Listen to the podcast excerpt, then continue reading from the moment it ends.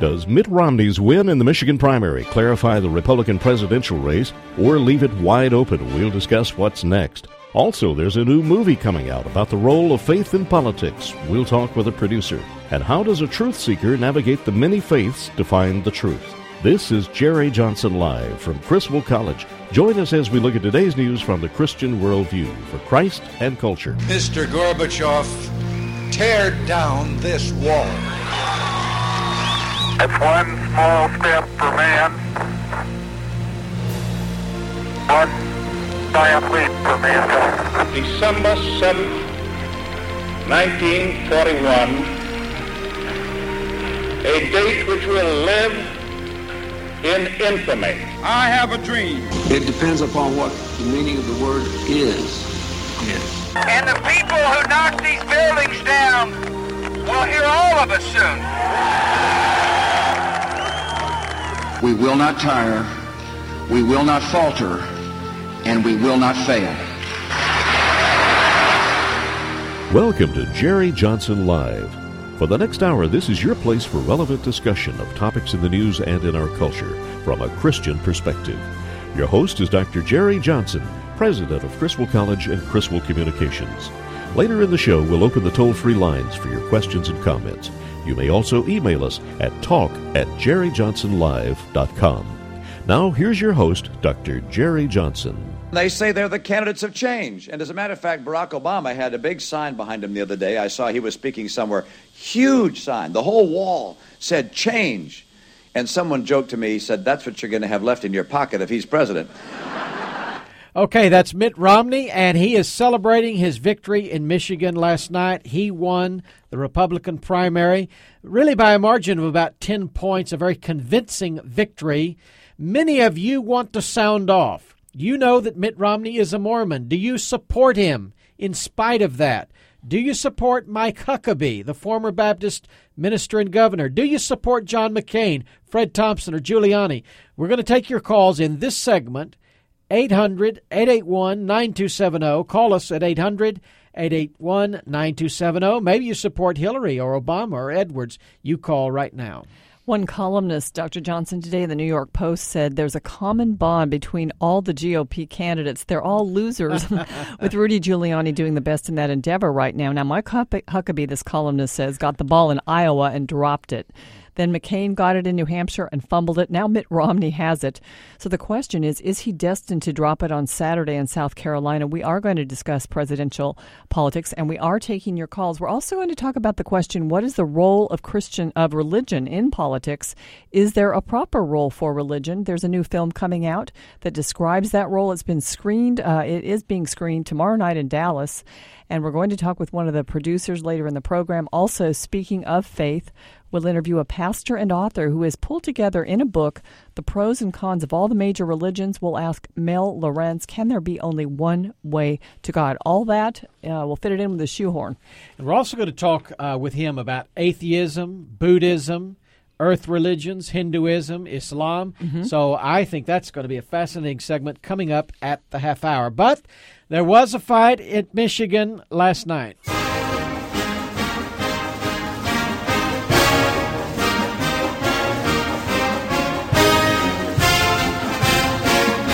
Okay, that's the Michigan fight song. You won't hear that again, I promise. But here's the score from the Republican primary last night Romney at 38, McCain at 29, Huckabee at 16, Ron Paul at 6, Thompson at 3, Giuliani at 2. And so Mitt Romney wins in his home state. That's where he grew up. His father used to be a leader in that state. The Romney family, well known. He won by over 10 points. Huge margin of victory. He really had to win last night, Penna, to. Um, be a realistic candidate, and he did it. So you have now Huckabee winning a race, you have McCain winning, winning a race in New Hampshire, and you've got Romney winning Wyoming, which was small. Many people ignored it, but now a major state, Michigan. And uh, here's more from Romney on that victory and his run. The beginning of a comeback, a comeback for America. Okay, a comeback because Romney was ahead in Iowa at one point, ahead in New Hampshire at one point, and lost both of those states. And so this is a comeback. Here he is again on why Michigan voters gave him the victory. You said we would fight for every job. You said that we would fight to get health care for all Americans. You said we'd fight to secure our border. You said you'd fight for us to be able to get lower taxes for middle income Americans. Oh, and Michigan heard and Michigan voted tonight. Congratulations. Okay, so we want to know what you think. You know that Mr. Romney is a Mormon. You've got Mike Huckabee, who's a former Southern Baptist pastor and governor of Arkansas. You've got John McCain and, and Fred Thompson and Giuliani. We're asking you to call in. We've got callers now, 800 881 9270. Call, tell us what you think. We've got Carrie on the line from Fort Worth. Carrie, who are you supporting and why?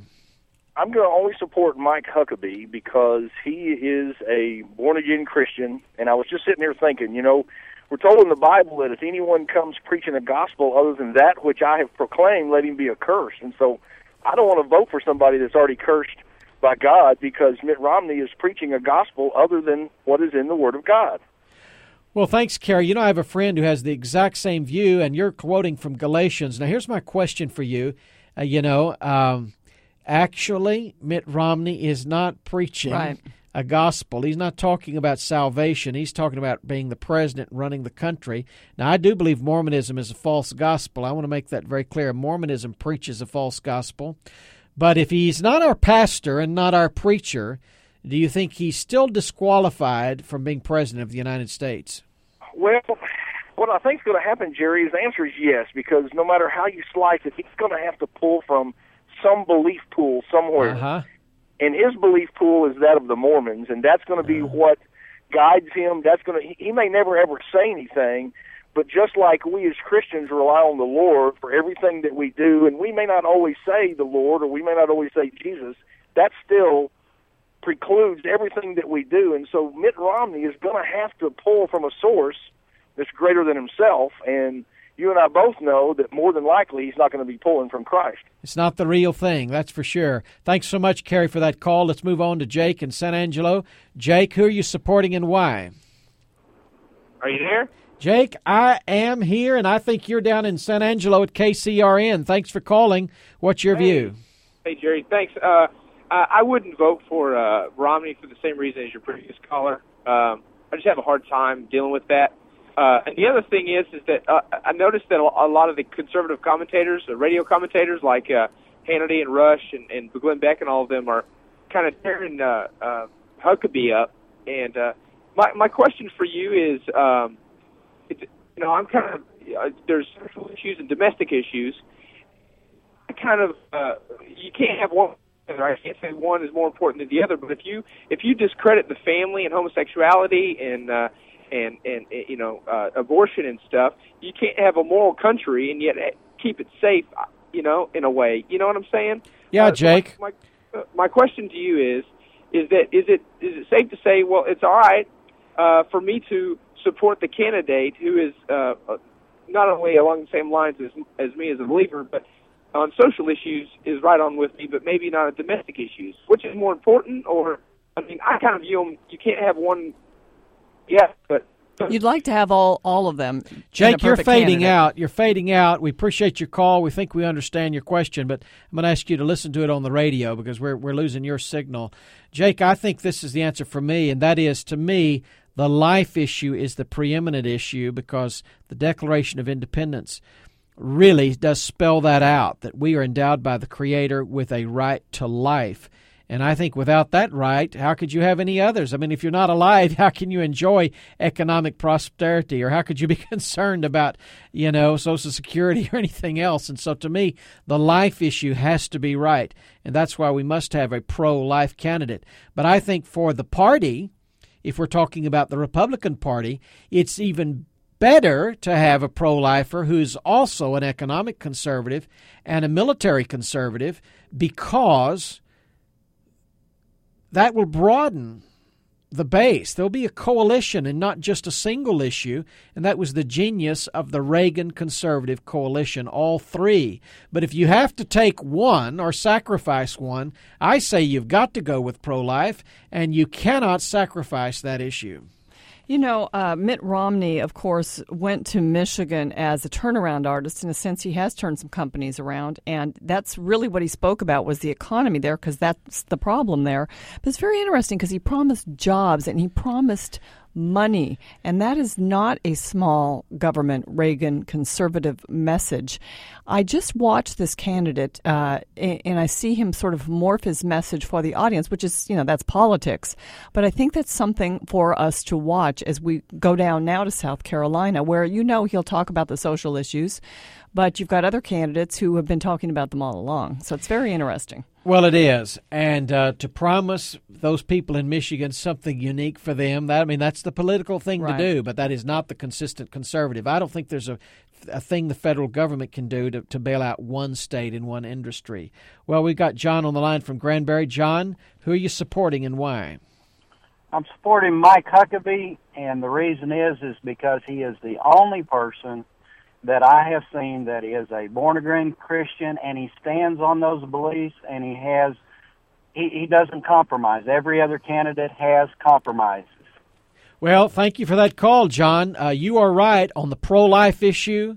Uh, Mike Huckabee has stood tall and he speaks up and speaks out on that, and he's not afraid to talk about his faith in Jesus Christ. He's not embarrassed of having been a Baptist pastor. He never shirks when they bring that up and they want to sort of shame him. Mm-hmm. How dare you enter politics? And so he's had a good, strong testimony. I think the real question is can economic conservatives and military conservatives and immigration conservatives um, support him. And he's going to have to reach out to that component of the Republican Party if he's going to win the nomination. Now, let's go to John McCain and uh, let's hear what he has to say about his performance and the road ahead. I'm proud of my pro life record of 24 years in the United States Congress.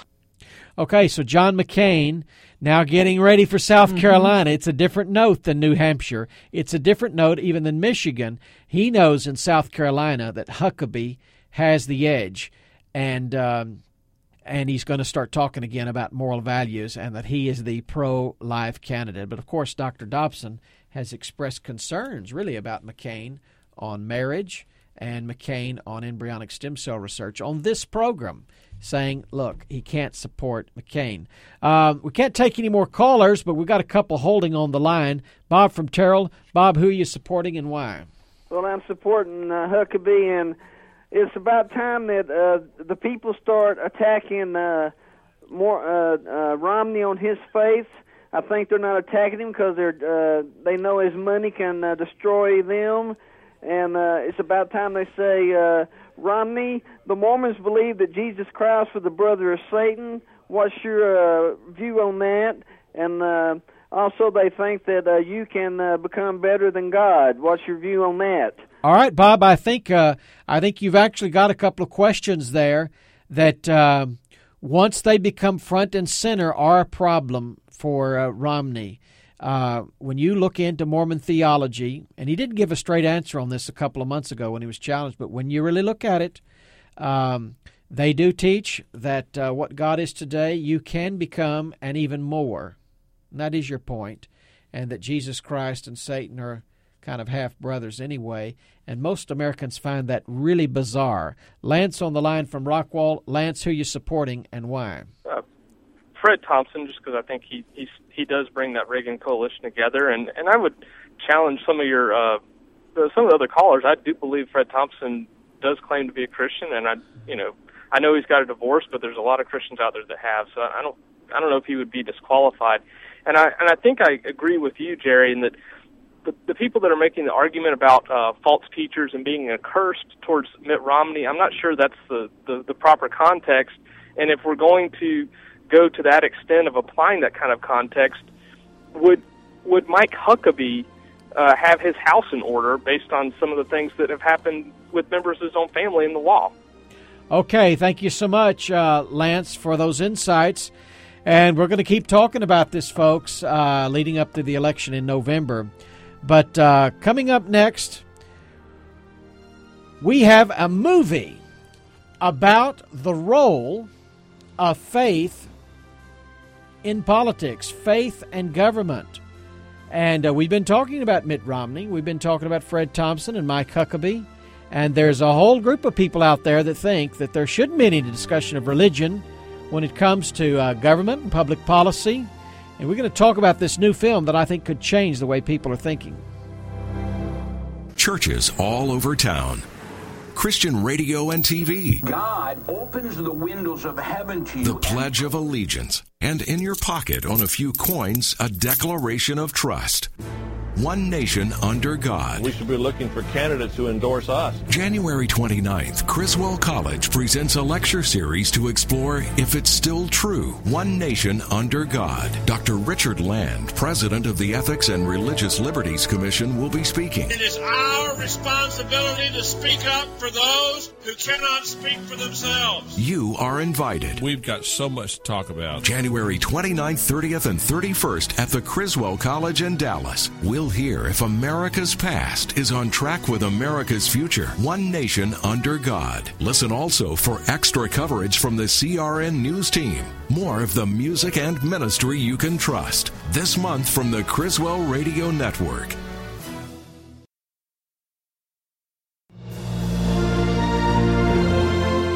You're listening to Jerry Johnson Live.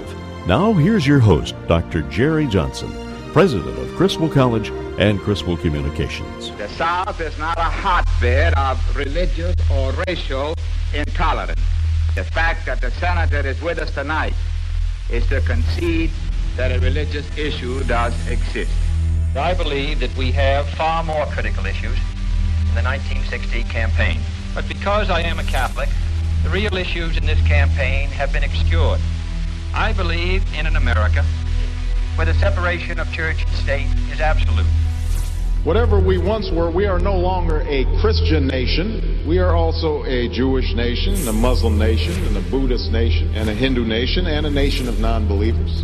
If we expelled every non Christian from the United States of America, whose Christianity would we teach in the schools? Who could be more perfect than Mitt Romney? He's got a great wife, he's got wonderful children, wonderful things, he's got beautiful teeth. I mean, he's a great guy. But the problem is, he's following a false theology straight to hell. If theology had been a test, we would not have had Lincoln. Religion and politics, a combustible mix. Hinduism isn't what made us free. Hinduism is a lie from the pit of hell. If all you ever knew about Christians was what you saw on CNN, I'd hate me too. For while this year it may be a Catholic against whom the finger of suspicion is pointed, in other years it has been, and may someday be again, a Jew or a Quaker, or a Unitarian, or a Baptist. Today I may be the victim, but tomorrow it may be you, until the whole fabric of our harmonious society is ripped apart at a time of great national peril. The office of President of the United States. So help me God. So help me God. So help me God. So help me God. So help me God.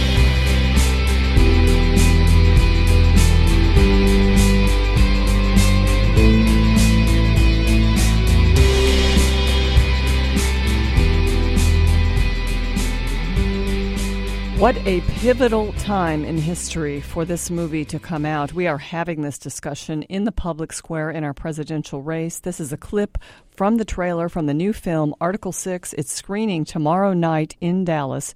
And in keeping with our God and country theme on KCBI and here at Jerry Johnson Live, we are going to talk about this movie and some of the issues that it brings up. And with us to do that is Reed Dickens. He is former White House Assistant Press Secretary. He is president and CEO of Outside Eyes, the company that produces this film, Article 6. And Reed, thank you so much for joining us. Thank you for having me. Uh, we just played the trailer of this movie, and it really gives us uh, a view of this whole uh, debate right now. Uh, it's very controversial whether or not religion should be part of our political discussion. Tell us about why this movie was made and what you're trying to convey here. Well, it's interesting. Obviously, when we started out on this journey, we could have never uh, guessed we were going to be this fortunate in terms of timing uh, with the presidential candidates. It's perfect and timing. being such an issue uh, on, on the on the forefront of issues um, we st- we set out to try to capture the at- intensity of this debate. This this dialogue, this debate about the role of faith in our government and the political system in America has been going on for hundreds of years, but it has reached a peak level of intensity. And so we set out to one capture the intensity of this debate, uh, and two to try to improve the quality of the discourse, to try to improve the debate. There's a lot of uh, frankly, ignorant and uninformed arguments that are made from people on the right and the left. Uh, you've got people quoting the Bible, you know, when quoting the Constitution when they think it's the Bible, and vice versa, mm-hmm. and uh, have a lot of emotional opinions about this. So we wanted to inform this debate about the role of faith in politics by adding some his, historic context uh, and some historic perspective. Who are some of the people involved in making this? Because I understand there's some names that uh, many of us who've been involved in conservative politics for years would know. Well, along uh, with myself, uh, there's Hugh Hewitt is one of the producers uh, who is a conservative talk radio personality. Um, you have Mark DeMoss, who is a, a leading evangelical personality. Richard Land, who's the president of the Southern Baptist Con- uh, Convention, was very involved uh, in this and is promoting this for us. Um, and this is out in major theaters? Uh, it will be coming out in theaters in early primary states. Right now, we are premiering uh, we are doing premieres and screenings in about 15 major cities, uh, including Dallas. Um, and so we'll be uh, screening it, having VIP screenings all over the country for the next three weeks, and then we're keeping an eye on how the primary unfolds to to dec- make a final decision on what states it'll be in theaters. You're listening to Jerry Johnson Live. We're talking to Reed Dickens. He is the producer of the film Article 6 Faith, Politics, and America. Reed, I've got a question for you. Uh, Will Herberg years ago wrote a book called Protestant Catholic Jew, and he talked about the Judeo Christian worldview. And in essence, we had come to accept in America uh, Protestants, Catholics, and Jews in the political process, in the culture. And of course, I think you can listen to Kennedy and those sound bites and see that that's really what happened when JFK was elected president, that people no longer uh, judged between a Protestant or a Catholic or a Jew being in the White House. But I have a question for you, and that's this: What about Islam and um, Sharia law? I mean, would you see a difference between a Muslim running for the White House? Uh, is the concept of Sharia law antithetical to Republican government or democracy? Well, what's what's interesting is, I mean, on a personal level, uh, I have been involved in two presidential campaigns. I was a national television spokesman on the 04 campaign for President Bush, and I can say from personal experience that at the core of our political system is voters wanting to vote based on gut values. For 150 years, we thought people voted based on issues, but they really vote on is this person like me? Um, so it built into our system is this for better or worse thought process that people are going to vote on someone like themselves. So if racism was conquered tomorrow and uh, religious bigotry was thrown out the window, um, I'm still not sure how easy it would be for someone of Muslim faith or another minority faith to become elected president of the United States. Now, should they be disqualified from running and should they be allowed to run is really what Article 6 of the Constitution gets at. And so in this documentary, uh, you we kind of take you through the iro- somewhat ironic historic context where uh, a group of people running from the state church come here and set up a country uh, based on religious freedom, and then within a few years, their uh, governors are signing laws that it, to make it legal to exterminate Mormons. so there's a lot of irony, and, and as you walk through this journey of our history, uh, when you focus on Article Six of the Constitution. So uh, I think it'll be I think it's it's interesting as we move forward in this country um, because it is so socially un. Uh, acceptable to say that you wouldn't vote on a Muslim or a Mormon for religious reasons, but right. at the, but at the core of our system is is a, is a voting block that is very uncomfortable with people that are of not of like mind. Can I pick up on something there that you've mentioned? Um, uh, that we vote for people who are like us. And uh, we heard a lot in Iowa about Huckabee and uh, an evangelical voting bloc uh, in the Republican primary, and he's about to go to South Carolina. Does this explain Huckabee's popularity in these kinds of states? Absolutely. I mean, I think at the end of the day, there is a there is somewhat of a fear factor uh, when it comes to, uh, especially in the evangelical Christian voting base, when you're talking about someone that's not of uh, of a similar orthodox vo- uh, doctrine or, or, or theology. Um, so I think Huckabee um, number one, at a very um, human level, reminds people of somebody they work with as opposed to the guy who fired them, as he said. Um, so I think that's one thing he has going for them. Uh, but also, yes, I think it helps him that people think, okay, this guy believes like I believe, and he happens to also be running for president. Um, so yeah, in certain states where you have an extremely high density of evangelical born again Christians, uh, I definitely think he has a that, that that helps him, and I think you saw that in Iowa, and I think you'll see him get a boost in South Carolina. The question is, as he moves out into the rest of the country where the density is not that high, you know, at the end of the day, it's going to come down to uh, do people think he is electable in a general election. Reed Dickens is with us. He's worked in the White House, and now he has been part of producing this movie, Article 6, and it's screening in Dallas tomorrow night for VIP folks. Uh, Reed, uh, let me ask you because we've had people say, okay, a Mormon uh, running, the Mormonism just excludes certain people from voting for that person. Is that appropriate? I know people are going to do what they want to, but is that a, an appropriate way for a Christian to look at a candidate? Well, here's the thing. Here's what here's what I say. I speak at churches all over the country, and here's what I say when I'm asked that question. My dad is one of the most one of my spiritual heroes and theological heroes. He's a he's a a blue collar scholar and and one of the people I would love to grow up and be like one day and have my kids be like. Uh, but I would never vote on my dad for president. Uh, my pastor is one of my people I esteem the most, but I would never let him operate on my knee.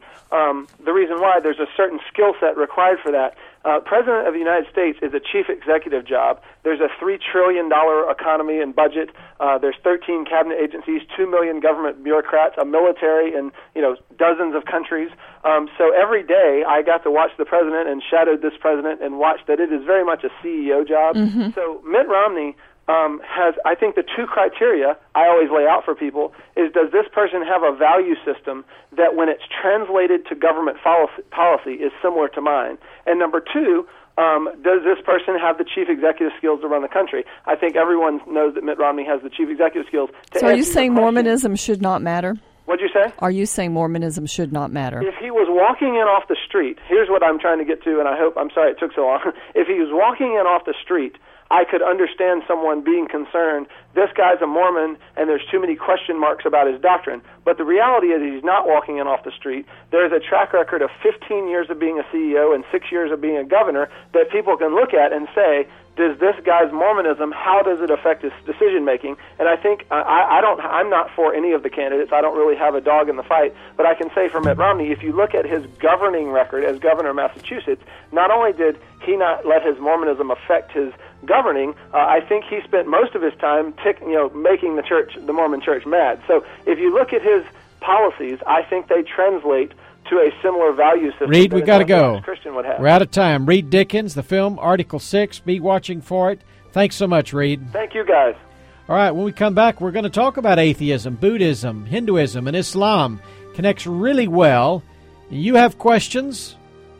We'll have the answers. We'll be right back.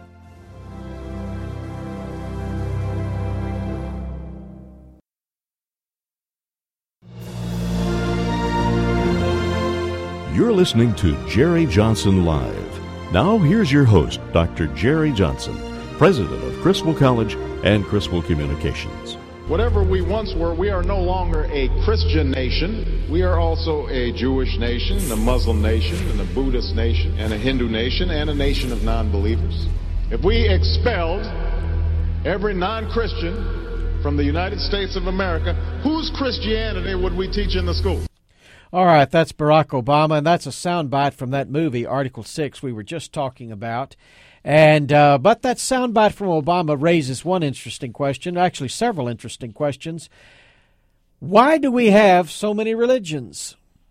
Why do human beings seem to be hardwired to believe in God? And uh, we're going to talk about some of the other religions atheism, Buddhism, Hinduism, Islam with our next guest, and it is Dr. Mel Lawrenz. He is pastor of Elmbrook Church in Brookfield, Wisconsin. And Dr. Lawrenz has written a book called I Want to Believe Finding Your Way in an Age of Many Faiths. Welcome to the program, Dr. Lawrenz. Thank you very much. It's my pleasure. All right, Mel, let me ask you this question. Um, why are there so many religions? Why do you believe human beings seem in every culture and age uh, every reg- region, uh, they seem to have this in common, th- this belief in God. It's because we're made by God, and our link with our Creator in our very nature causes us to have a drive to find Him. Just just like a child, if he or she feels lost, goes looking for a parent. Um, we are created by God, and so as has been said across the centuries, we're created with that God-shaped blank. And across the world, and across the ages, and across the cultures, people are trying to find their way to God, and it comes out in different ways. Different religions all trying to scramble to find their way to their Creator. All right, so uh, we have this in common, but you're right. There seem to be different answers to that common question. So here's, uh, I think, the follow up question is how do you evaluate the truth claims of the various religions? How do you weigh one against the other? Well, you know, that's um, a very important question. And when, when I did a series of messages on this at our church uh, called I Want to Believe, what I found is um, believers wanting to know why are all of these different people in different cultures coming up with different answers to the to the same question and um, we can talk about that a little bit but how you evaluate it is as you evaluate any source of authority in your life if somebody says um, there's this doctor who's a good heart surgeon you ask around you see if there's a consistent history and the thing about christian faith is that head and shoulders above anything else in history it has brought out the best in human nature. Not that human beings haven't violated the standards of Christ, but it has changed the world. Um, other religions, um, you, you, you have to test what they say, whether they're consistent. And in fact, in some religions like Buddhism and, and Hinduism, there are a lot of internal inconsistencies. Buddhism sometimes seeming to say that there is no God, sometimes seeming to say that there are many gods, and yes. you look for consistency. Dr. Mel Lawrenz is with us, and uh, his book is I Want to Believe Finding Your Way in an Age of Many Faiths. And uh, what you do in this book is, is really talk about each one of these major world religions. But I guess the question that uh, somebody who was a seeker might want to ask you would be on, in light of this, can there be or is there only one way to God? You know, it's a really big question. And a couple of years ago, I asked my daughter, who was just starting college, what is the big spiritual question of your generation? And she said, everybody in my generation wants to know, isn't it a problem if you say there's only one way to God? And my kind of brief answer to that question is that when you look at Jesus Christ as the way, the truth, and the life, he is saying something and offering something that's exclusive, but not excluding. And there's a huge difference my daughter's generation is a little bit worried that if you say Christianity is right, that you are being mean spirited to people of you know of other religions. But it really isn't. It is simply to say, I have found in Jesus Christ a true rescuer, someone who emerges through the smoke and the fire and has offered me a way out. And all I know is that what he says is true. And I'm not I'm not being mean to anybody else saying this exclusive thing has happened because my intent is not to be excluding. So, if someone reads your book and they see the similarities between all the religions and the evidences you show uh, for whether or not they're true, is that a good way for a spiritual seeker to uh, find out the truth, or would the best way just be to study Christianity? Well, I think that in our culture we have lost the fine art of conversation, generally speaking, and that's why I'm glad for uh, talk shows on the radio, but particularly good conversation about spiritual matters. I talk to people who come from other parts of the world and they say, you know, it's no problem at all for a Muslim and a Christian in my country, let's say Turkey, to talk about what they believe, to have an agitated conversation about it, to learn from each other, and for the Christian to have a wide open door to talk about Christian faith for some reason we have bought the line in our culture that there are rules of politeness that exclude that. And so I think that we're going to start to see a new time, certainly in younger generations, where people are much more comfortable engaging each other in conversation, whether you're talking about similarities or dissimilarities. And uh, I wrote I Want to Believe in order to give people kind of some elementary lessons in what atheism and Buddhism and Hinduism and all these other religions teach. You're listening to Jerry Johnson Live. We're talking to the author of the book, I Want to Believe, Dr. Mel Lawrenz. Uh, Mel, let me ask you this question. As a pastor, have you ever had anybody come to you that maybe grew up in a Christian family, experienced a Christian conversion, but um, as a teenager or a young adult, they asked this question I'm wondering if I would have grown up in India, would I be a Hindu right now? I'm wondering if I would have grown up in Saudi Arabia, would I be a Muslim right now? Uh, have you ever heard that question? And as a pastor, how would you answer that person? I heard it two days ago. wow. My daughter talking about one of her friends in college right now raising that very question. And my daughter asked me, "Well, what do I say in response to her?" And and I say, "Well, of course, if you grow up in India, mathematically, chances are you're Hindu. If you grow up in Saudi Arabia, mathematically, chances are you're going to be Muslim in your upbringing. But that really has nothing to do right. with our true search for the true God. Um, everybody in the world is looking for God, and whether it's a predominantly Hindu country or predominantly Muslim country or Buddhist country, there are still a lot of people there who have said, you know, this hasn't all come together for me, but I have heard about Jesus Christ. You know, in the case of many Muslim countries, stories of people having dreams and visions of Christ, and and they come to that. So I, I, I think that the fact that there are predominant religions in different cultures doesn't tell us anything about which religion is true and which is not.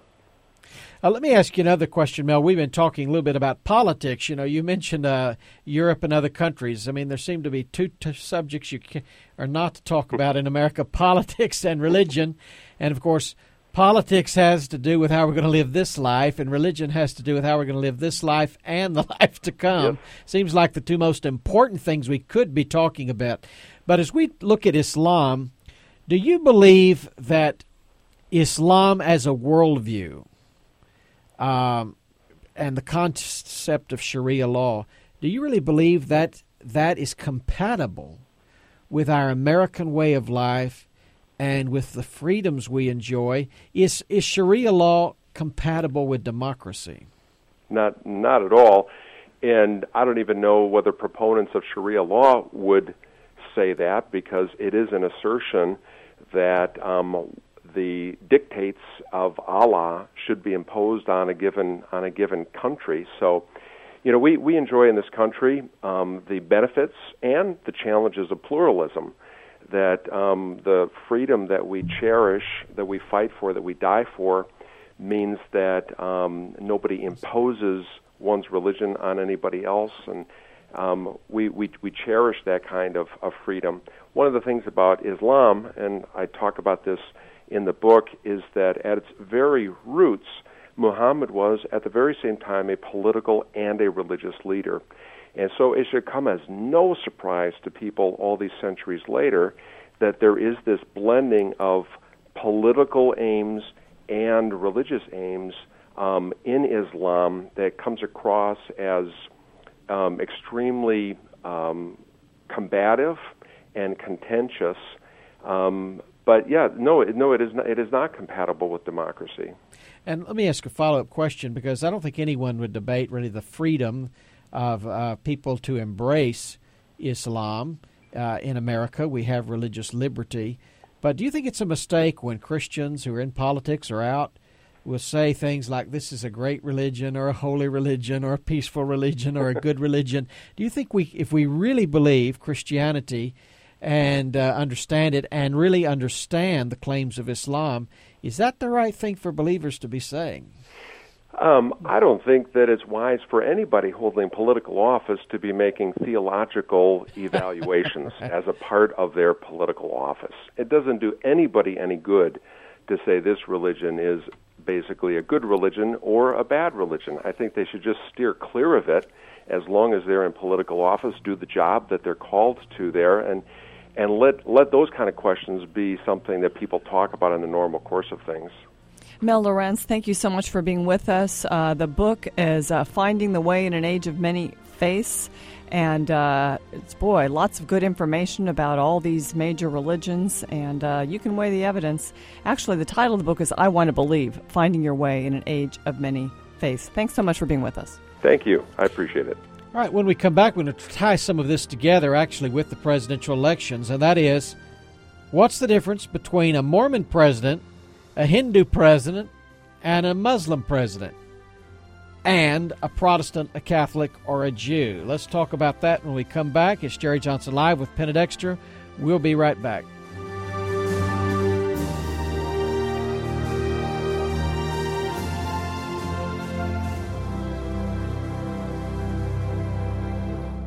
If you're looking for a college experience that is distinctively Christian, come to Criswell College. Contact us today for information about the upcoming term. Criswell College places a strong emphasis on the Word of God, a Christian worldview, and being an effective witness to a world that needs Jesus Christ. Criswell College is totally committed to the Bible as the authoritative, inspired, and inerrant Word of God to ensure that every student receives a solid biblical and doctrinal foundation. Our worldview approach to ministry prepares every Criswell College student to view each academic discipline through a Christian frame of reference and to engage our culture and the world of ideas from a Christian perspective. Along with this word and worldview emphasis, each Criswell College student gets hands on ministry training in missions and evangelism to be an effective witness through mission trips at home and abroad. Contact Criswell College today for information about the upcoming term. Call 1 800 899 0012 or on the web go to criswell.edu. That's criswell.edu.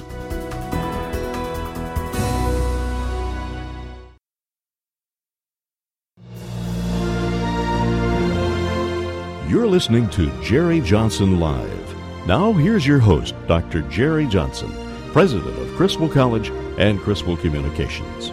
I congratulate Mitt Romney. He won a great race. He worked hard. He, uh, of course, has a great base there. But our hats are off to him for his victory there tonight. All right, that's Mike Huckabee. He's running for President of the United States. He's an evangelical, former Baptist pastor, former governor of Arkansas for over 10 years, pretty effective governor. Won the Iowa primary, but lost in New Hampshire, lost in Michigan, and he's congratulating Mitt Romney, who happens to be a Mormon and former governor of Massachusetts. Most people think that Huckabee, though, has a good chance of winning in South Carolina and regaining uh, some momentum. But, uh, Penna, we've been talking about this question of the role of religion in politics. And, uh, you know, I think most Americans know that social rule don't bring up politics or religion. And we violate it every day on this program. We do, and I, I I'm happy because I about that because why wouldn't we talk about politics? Again, it has to do with the way we live our lives. Mm-hmm. And the people who make decisions for us. And why wouldn't we talk about religion? Because it's about this life and the life to come. And I can think of uh, no more important subjects than politics and mm-hmm. religion mm-hmm. and really how they interact. And so if people don't agree about the rule on politics and religion, they certainly say, oh, don't mix the two. Never mix the two. But I'm going to talk to you for a few minutes about why they must be mixed. They must it must be a proper mix. But again, you can't explain America without mixing the two.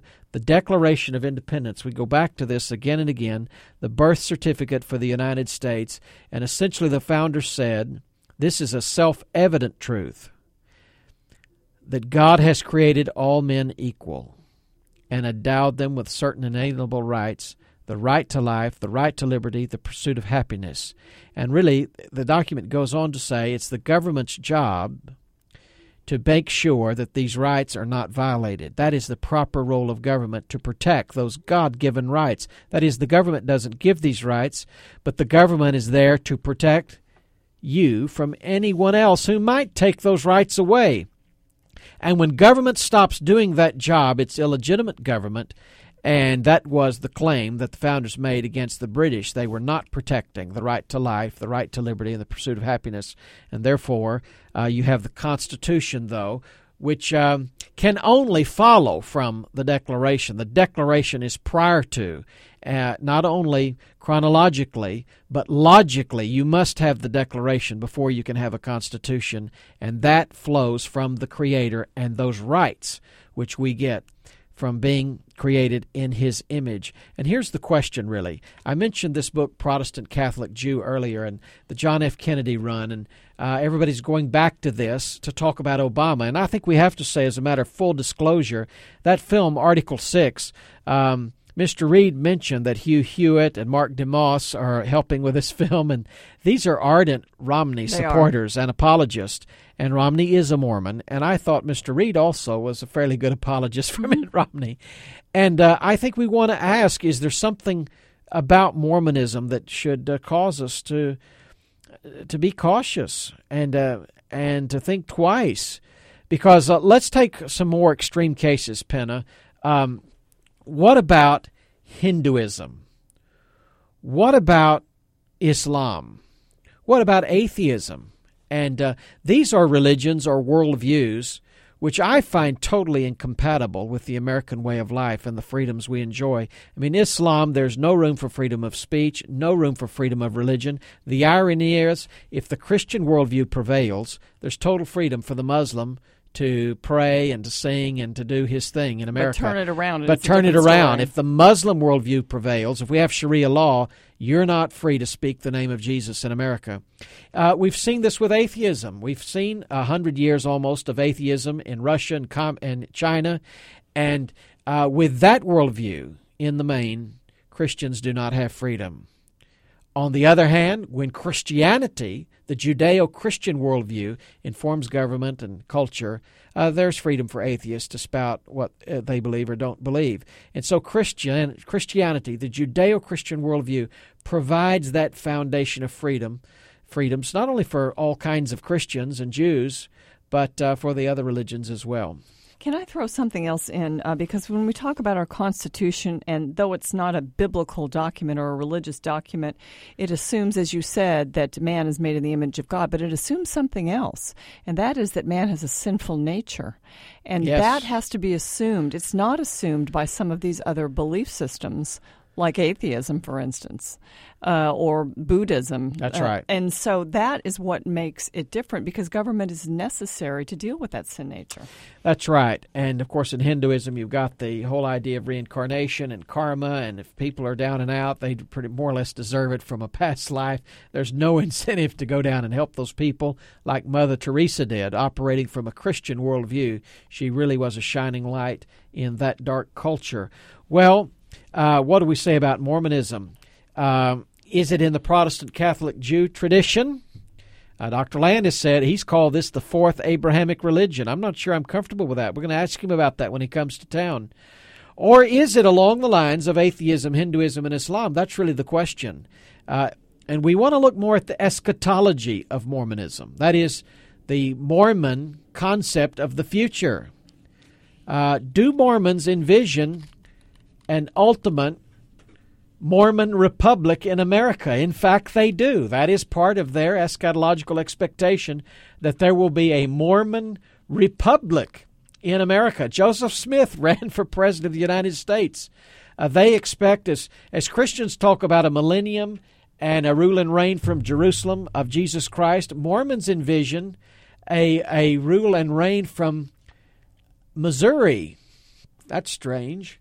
Um, And uh, that is an eschatological expectation that they have. And how does that fit? And is Romney willing to say, "Look, I don't believe that," and and um, I I do not affirm that. Um, we're going to continue to explore this here on Jerry Johnson Live, and uh, we want you to be a part of that discussion. Well, I want to let you know that next week is going to be exciting. This week, uh, a lot of big guests coming up. We've got Senator Jim DeMint. We've got Bill Dembski, one of the intelligent design experts in America. Uh, Broncos kicker Jason Elam will be with us. And of course, next week, Dr. Richard Land will be on the line. And then tomorrow, I need to let you know that Howard Dayton and Dr. Robert Jeffress are going to be on the morning show on KCBI to talk about finances and debt and um, how to get your finances Very in order. practical. We've got a lot going on. I want to read a verse, though, um, that shows why politics and religion do mix. And it's Proverbs 29. When the righteous are in authority, the people rejoice. But when a wicked man rules, the people groan. So if we have leaders that are wicked and unrighteous, uh, it's going to be bad for America and for Americans and for you and your family. When we have a righteous leader in authority, we're going to have those good times. That's what the Bible says. and uh, we believe the Bible. This is Jerry Johnson Live with Penna Dexter at Criswell College. We'll talk to you tomorrow.